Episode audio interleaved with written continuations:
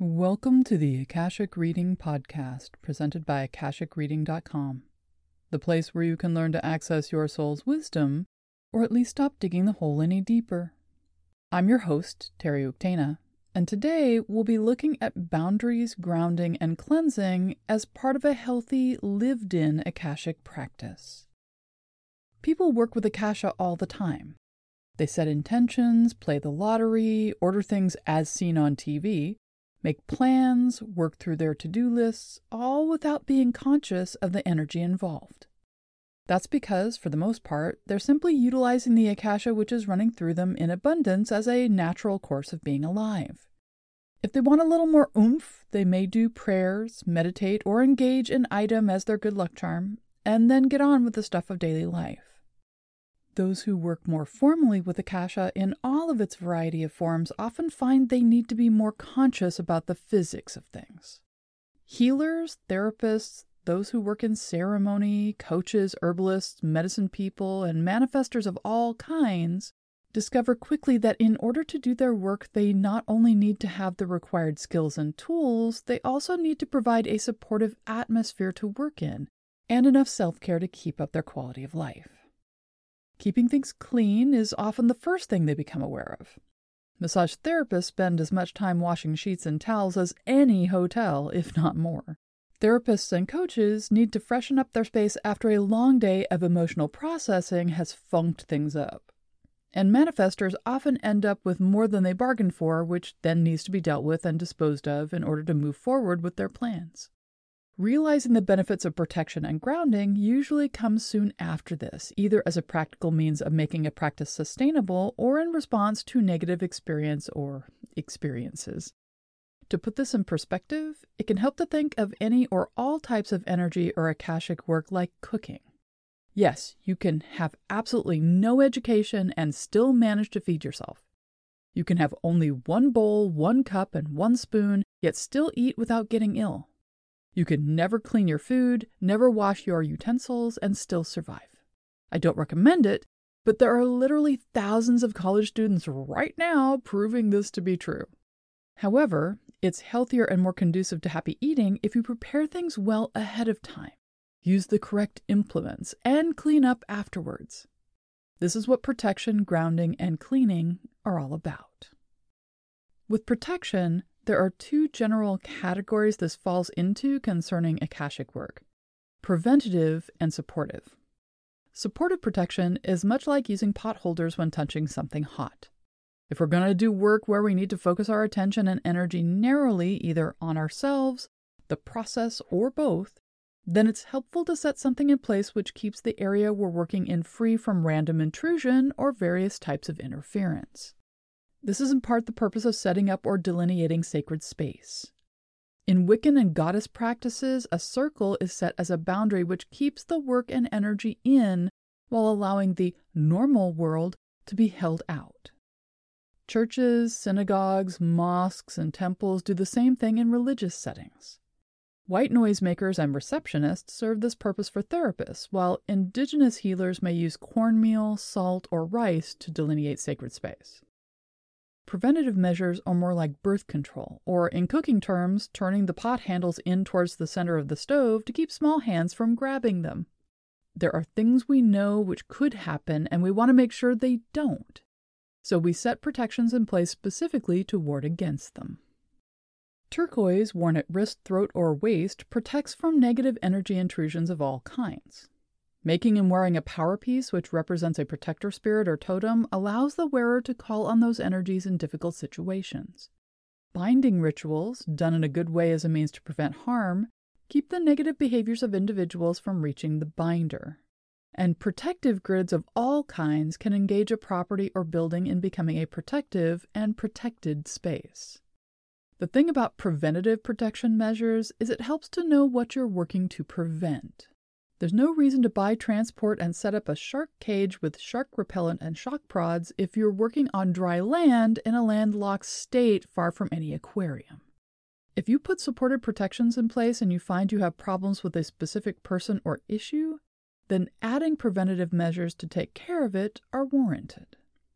It's also important to note that while setting energy wards in place via non physical means, such as setting intentions, visualization, or incantation, is effective for short term events or brief moments in time, it isn't a good long term or sustainable solution.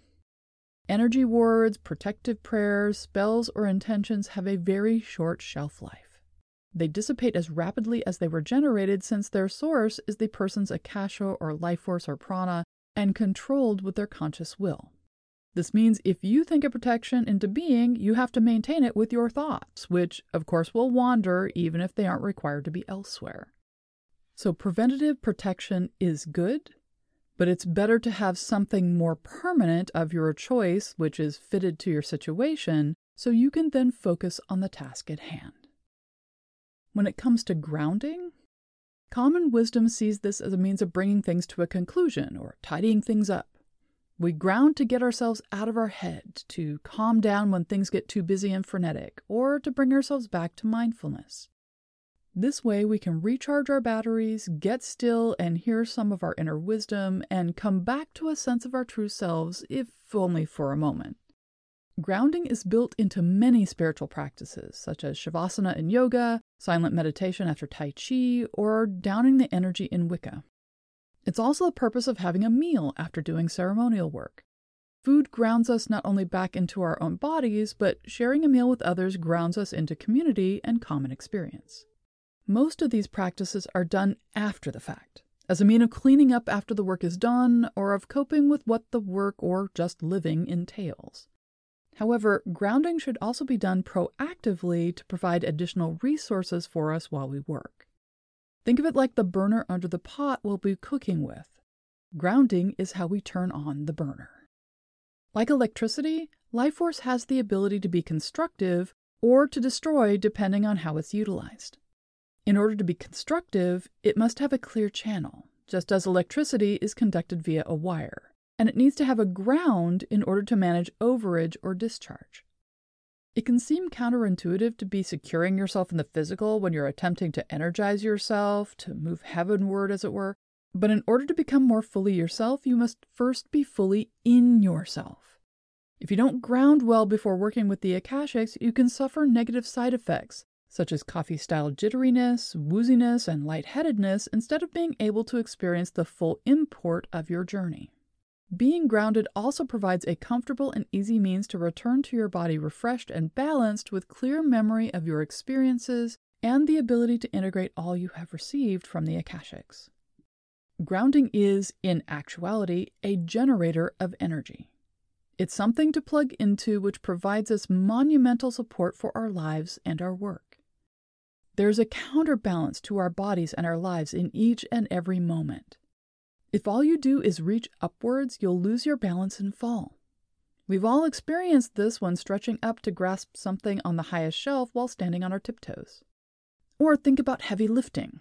If you're going to lift something safely without tweaking your back, then you first get a wide stance, sink low to the ground, then push up. You go down to go up. Grounding is this process in your spiritual life as well as the physical. There are various methods for grounding, and each person will need to find out for themselves what kind and how much works for them, not only in general, but in various situations. Grounding can be done by working barefoot on a solid surface and consciously connecting our energy into the earth. Having and using petrified wood will automatically ground a person or even an area. River rocks can create a grounding field when working indoors. For some, jars of sand sets grounding in motion, and for others, an offering of heavy foods on an altar can connect them with rich earth energies. Trial and error, and instinct and intuition will help you begin the process of discovering what grounding works for you to help you both come out of and begin energetic processing and Akashic work. And then there's cleansing. We most often think of cleaning up as something we do after the work is done. Dishes get washed after the meal, and workspaces get cleaned up after the working is complete. But cleaning should happen before as well. It's always helpful to wash your hands before handling food and making sure your cooking implements are clean before you get started. Native American and First Nation peoples do this as a part of every ceremony by not only smudging ourselves, but also the entire area we'll be working with and each item we will use. Muslims wash their hands before going into mosque. Catholics anoint with holy water before finding a seat in the pews. And therapists work to clean their heads and hearts before heading into the workday. Once the work is done, cleaning not only helps set everything back to rights again and make it ready for the next day, but brings things full circle and allows us to integrate what we've experienced and who we've become through the process. Water is a natural cleanser which not only removes things from the skin, but attracts negativity and used energies out of any energy field. A bowl of water present during Akashic working can act as an air filter, keeping things cleaner throughout. It can then be poured down the sink or into the toilet and the bowl washed. Cord cutting can remove connections which are no longer needed. Smudging can remove energies which are clinging to surfaces, both animate and inanimate. Various types of incense, such as copal and dragon's blood, can be used if you need something stronger than sage. Sound can be used to move energies which have permeated structures or deep into living tissue. Deep drum beats break up stubborn energies, while bells and clapping move things out of corners and disperse them through doors and windows. And just as in cooking, none of these practices are interchangeable.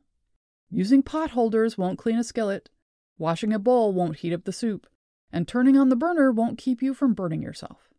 Cleansing should happen at least minimally before starting the work and include the workspace, the worker, and the implements. Protections can either be set in place or if they're permanently resident, they should be woken up or activated for the day's working. Grounding puts Akashic energies in motion so we have plenty of resources to work with and allows us to release them once we're done. Protections can be put away once we're done working, which then allows us to clean up and prepare for the next day. Each of these activities has a role in energy work, which interconnects with the others, which makes for a successful Akashic experience. And that's all the time we have this week. If you're interested in knowing more, check out my website, akashicreading.com. Thank you to my patron of honor this week, Amy. If you're enjoying this podcast, please consider supporting it by subscribing on Patreon. You can join in patron only classes, see all my other offerings, and get regular updates about what I'm working on at patreon.com slash Thanks. Bye.